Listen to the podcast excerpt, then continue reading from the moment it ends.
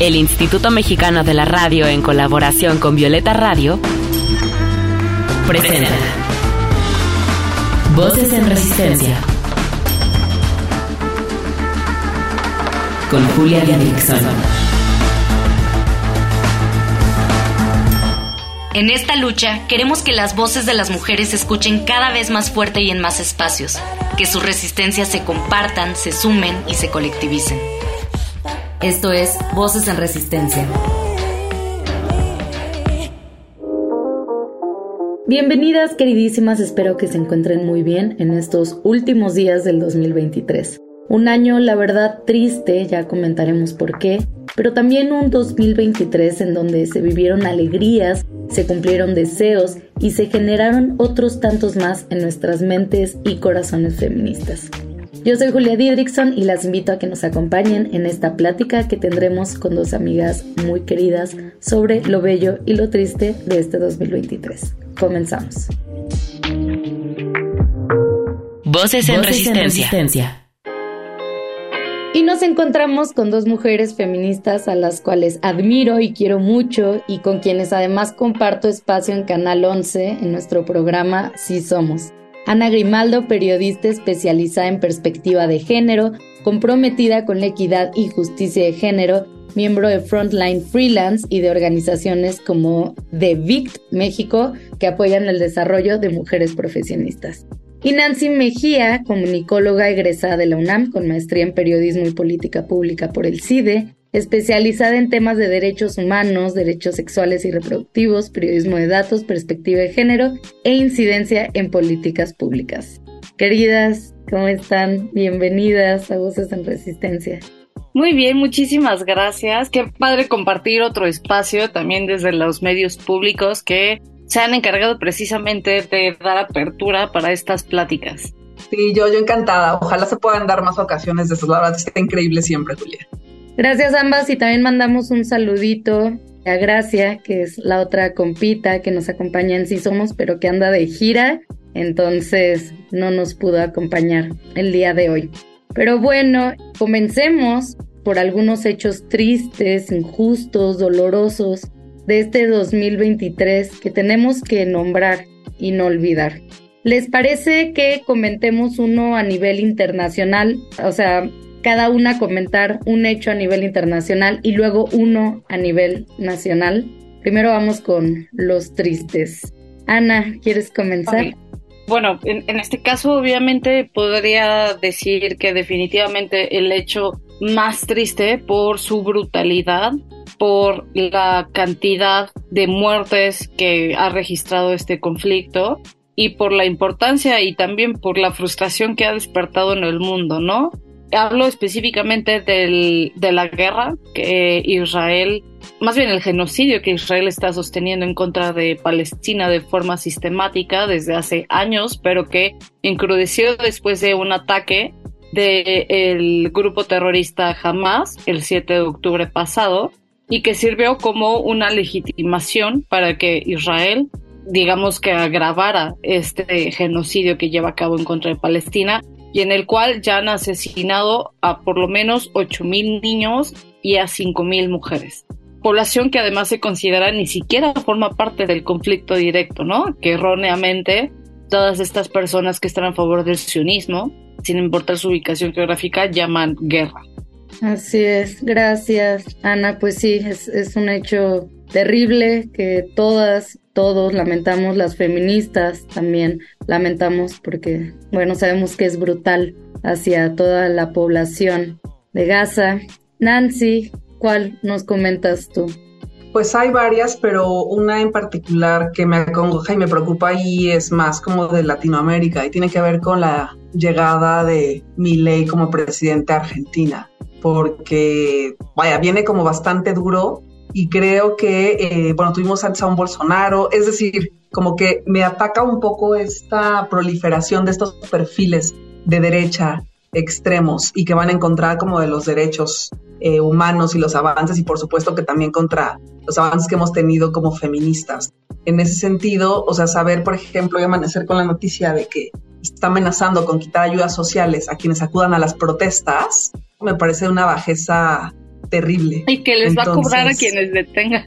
sí, no, no, una cosa, o sea, entre el reducir a mínimo al Estado, es decir, como toda esta locura que trae. Y sobre todo me parece tenso y triste porque tendríamos que reflexionar cómo estuvo dado ese voto, qué condiciones se generaron también con Bolsonaro, en un contexto en el que también en México sea la primera vez que tenemos a dos posibles candidatas a la presidencia, o sea, mujeres quiero decir, y luego ver que no, ese, ese fenómeno de derecha pudiera echar raíces y fortalecerse pues también hacia acá para el 2030. Entonces, eso me parece terrible, hay que estar muy pendientes. Hay que estar muy pendientes. Es una noticia, sí, yo también, por supuesto, creo que es de las noticias más graves a nivel internacional que nos dio este 2023 y que lamentamos muchísimo, pues toda América Latina. Yo tengo una amiga trans allá viviendo en las periferias de Buenos Aires y quiere huir de ahí, ¿no? Porque sabe que sus derechos humanos pues están en peligro. Un abrazo tremendo y pues toda nuestra solidaridad desde México.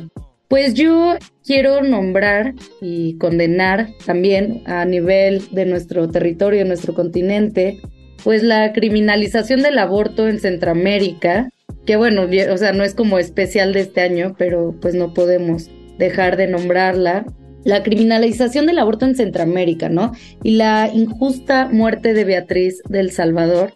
Sabemos que la región del mundo que más penaliza el aborto es Centroamérica, en donde pues, las mujeres se enfrentan a condenas de cárcel por la interrupción de su embarazo, aunque sea involuntario, ¿no? Que fue un poco lo que vivió Beatriz. Y cuatro de los diez países del mundo con las penas más severas sobre el aborto están en Centroamérica y en el Caribe, El Salvador, Honduras, Nicaragua, República Dominicana. Además, Guatemala, Costa Rica y Panamá no llevan a la práctica las leyes que permiten abortar bajo causas de salud, riesgo de muerte o violación. Entonces, pues eso también seguimos exigiendo en todo el continente que pues se avancen los derechos sexuales y reproductivos, sobre todo de nuestras compas centroamericanas. Y bueno, vámonos ahora con lo triste a nivel nacional. En México también sufrimos este año por distintos hechos. Nancy, ¿quisieras comenzar? Qué complicado. Yo creo que diría que en ese ámbito, yo pondría dos cosas, y lo voy a decir como súper rápido.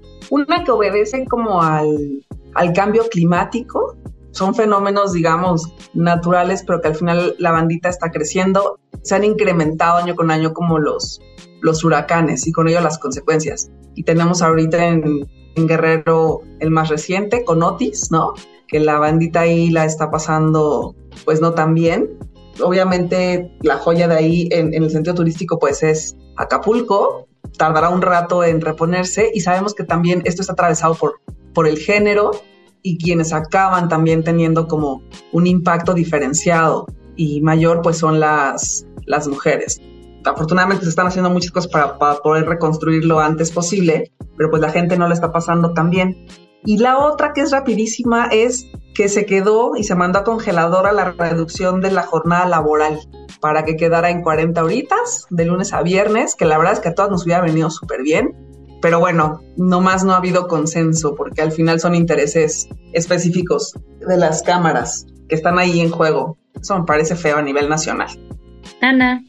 Definitivamente, ahí me gustaría incluso agregar eh, a lo que dijo Nancy sobre Otis, que la, o sea, la razón por la cual el efecto va a ser ya está siendo diferenciado y va a seguir siendo diferenciado para las mujeres es que las mujeres tienen una sobrerepresentación en puestos de servicio, es decir, son las que trabajan atendiendo hoteles, atendiendo restaurantes, atendiendo a turismo en general y además la mayoría de ellas lo hacen desde posiciones informales, entonces ni siquiera cuentan con seguridad social que les permita, no sé, que tengan un crédito de Fonacot para, eh, para reconstruir su casa, un crédito Infonavit para reconstruir su casa, un crédito, digo, atención en el IMSS y además sufrieron de algún daño físico o algún, o sea, algún daño a su salud a, a raíz del huracán, que fue un golpe inmenso para toda la población en Acapulco y en otras regiones de Guerrero. Entonces, esa es la razón por la cual va a ser diferenciado. Y en este caso, eh, yo diría que una de estas cifras que Últimamente hemos visto a distintos gobiernos, o sea, gobiernos de distintos niveles presumir o discutir, incluso ha habido una discusión muy delicada en eh, una discusión pública muy delicada respecto al número de desaparecidos o de personas, o sea, personas desaparecidas y de personas víctimas de homicidio. Y entre que corrigen la metodología que es necesario y que socializan esos cambios y en el que se vislumbra o no si están, como dicen, cepillando las cifras o que incluso hay una cifra negra inmensa que no estamos registrados en estos delitos. Considerando todos esos factores, te puedo decir que el hecho lamentable que pienso que vale la pena mencionar es que en junio de este año fue el mes en el que más feminicidios se registraron en el país, con un total de 426, nada más en junio. Es una brutalidad que si vemos precisamente el recuento que se tiene de este delito en particular en años anteriores, equipara también, o sea, de años cuando la metodología para su registro no era tan adecuada y los profesionales no estaban tan sensibilizados con este método, equipara cifras de, o sea, anuales de hace 15 años en un solo mes. Es brutal. Sí, y hablando también de crímenes de odio, pues el asesinato del magistrade, ¿no? Ciel Baena, que fue una noticia que nos nos entristeció los corazones igual a muchas personas. Ociel Baena, pues la primera persona no binaria mexicana en ocupar una magistratura judicial en México y en América Latina. Y además condenó también la transfobia que observamos en medios de comunicación y en redes sociales y bueno, recordaremos siempre a Le Magistrade, una de las figuras más importantes en la defensa de los derechos de la comunidad LGBTIQ en Aguascalientes y en nuestro país. Oigan, vámonos rapidísimo a un corte y regresamos. Voces en, resistencia. Voces, en, resistencia.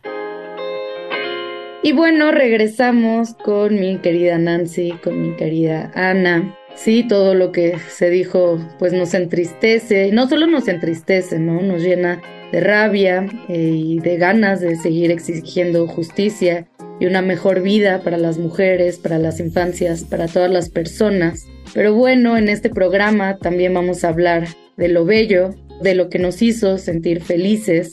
Entonces, pues en este 2023 tenemos cosas que celebrar Aquí sí, ya sea nacional o internacional, escojan una o dos cositas que quieran comentar. Yo rápidamente a nivel nacional, pues celebro que disminuyó la pobreza en México.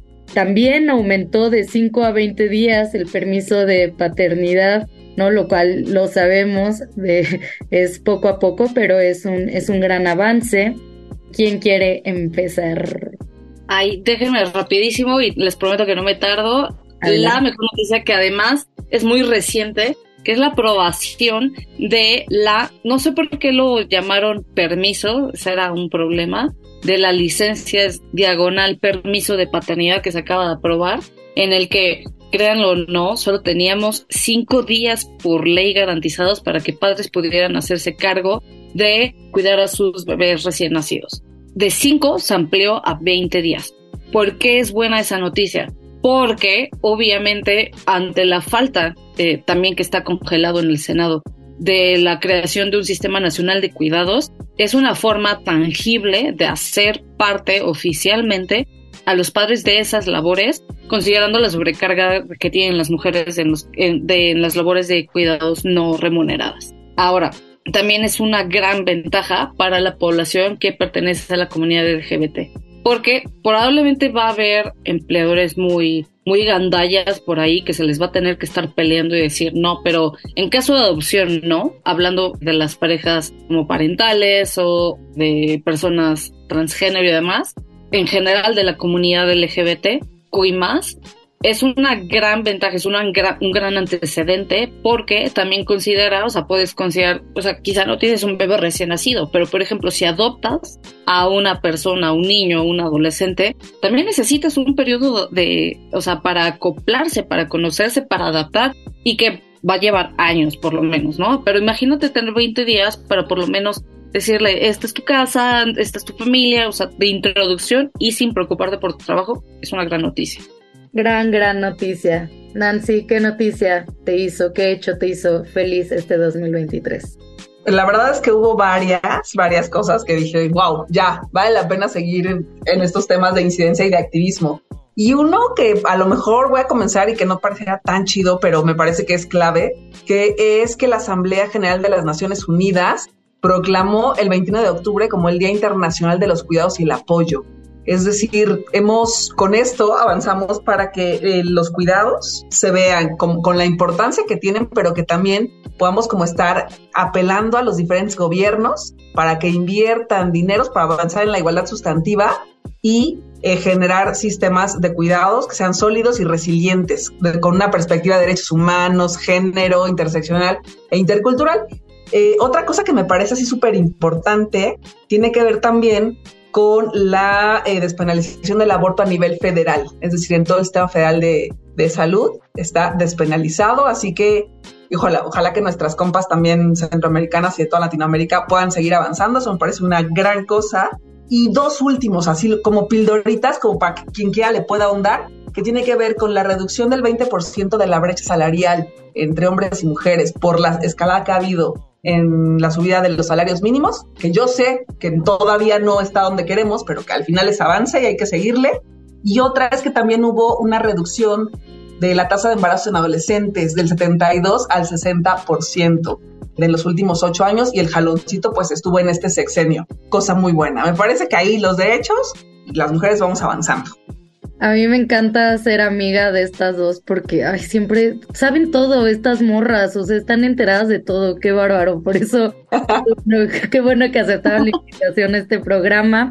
Buenísimo. Oigan, para cerrar este penúltimo episodio del año, quisiera que ahora nombráramos lo triste y lo bello a nivel personal de este 2023.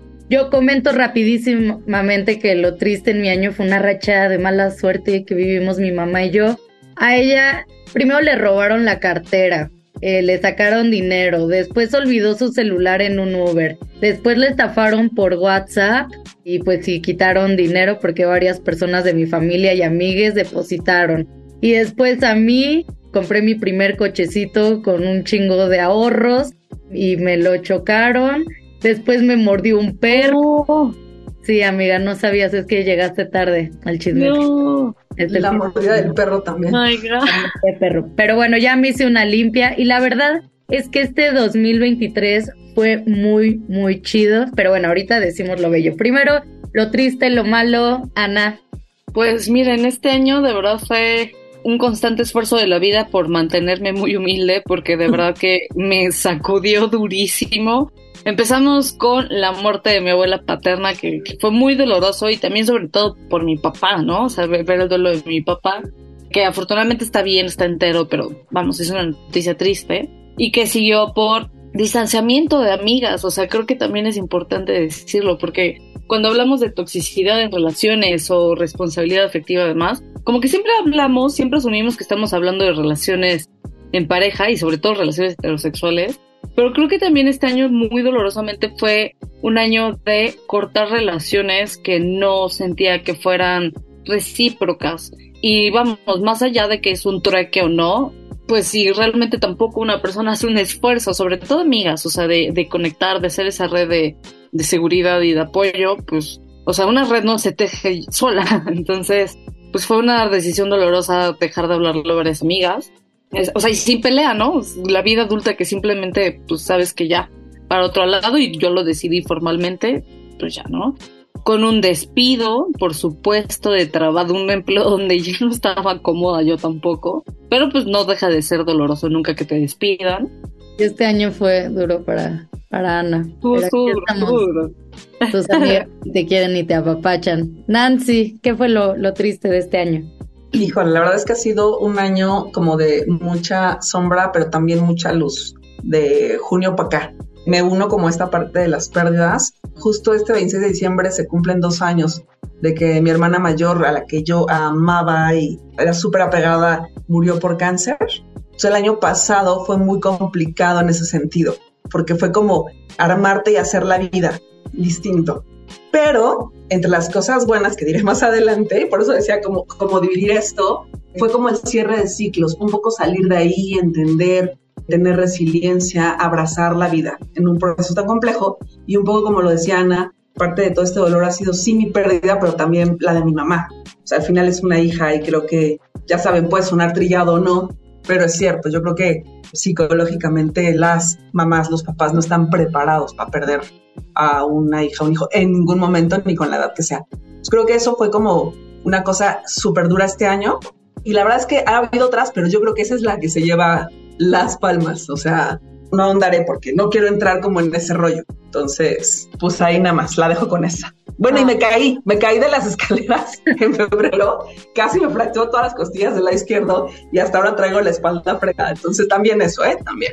Ay, abracito a ambas mis amigas que ya se caen y se lastiman mucho las señoras. Oigan, tenemos así de un minuto para decir lo bueno, amigas, que se nos está súper acabando el tiempo. Entonces, claro que sí. súper rápidas, vas. En frega, lo bueno, la creación de Sí Somos, que pude conocerlas a ustedes y a Gracia, de verdad que ha sido un espacio de resistencia, un espacio de conocimiento y de, mucha sororidad, aunque no está vacío de, significado ese concepto. De verdad que qué precioso proyecto, es el proyecto laboral que más me ha satisfecho en toda mi vida. Y quizá también creo que pese al despido, también hubo un momento laboral en este año en el que alcancé nuevos retos. Me invitaron a escribir una columna de género en un medio importante aquí en México me han considerado más para este tipo de temas eh, que tienen que ver con género, entonces la verdad es que me satisface mucho que mi trabajo es más visible porque a mí llegan más historias, más personas que, necesitan contar y, y, contar con una tribuna, con un espacio, ¿no? Para que también las escuchen. Entonces, pues eso. Gracias, querida Nancy. Perfecto. Para mí eh, tiene que ver como con un chorro de cosas, pero una es haber, haber sido resiliente, abrazar ese dolor y ese proceso y convertirlo en fortaleza. Otra que tiene que ver con recuperar un montón de, de redes, depurar mis relaciones personales, haberme podido abrir y que llegaron personas bien chidas, entre ellas ustedes, de verdad que es algo que lo celebro. Conozco a tu mamá de muchos años, Julia, pero contigo nunca había tenido como el, el chance de convivir. Celebro eso y poder seguir haciendo activismo, por supuesto. Ay, qué hermoso. Sí, no, definitivamente nuestro proyecto de sí somos conocerlas a ustedes. Eh, bueno, que pasé a la maestría, tuve tres viajes hermosos con mis amigas, tenía un corazón roto y conocí a alguien muy especial. Entonces también pasaron cosas bien chidas este año. El siguiente año será mejor. Chicas, muchas gracias por su bello tiempo, por su amistad y por todo lo que nos compartieron el día de hoy. Voces en, resistencia. Oigan, pues deseo de todo corazón que este 2024 sea un año mejor, que pare el genocidio al pueblo palestino, que paren los crímenes de odio hacia las mujeres y hacia la comunidad LGBTIQ, que América Latina se vaya liberando de las terribles injusticias que las echan y que la derecha machista y capitalista no invada más espacios de poder. También deseo un 2024 con muchos placeres para ustedes, que cumplan sus proyectos, que amen y las amen bonito y que sigamos resistiendo en colectivo, que la lucha feminista no pare ni un poquito. Yo soy Julia Didrickson y les mando un abrazo grandote. Las espero la siguiente semana aquí en Voces en Resistencia. Y porque no se va a caer solo, sigamos resistiendo desde la creatividad, los afectos, la organización política, el pensamiento crítico, la sororidad y el autocuidado. Hasta la próxima. Con la colaboración de Violeta Radio, esta fue una producción de Grupo Imer. Somos Radio Pública.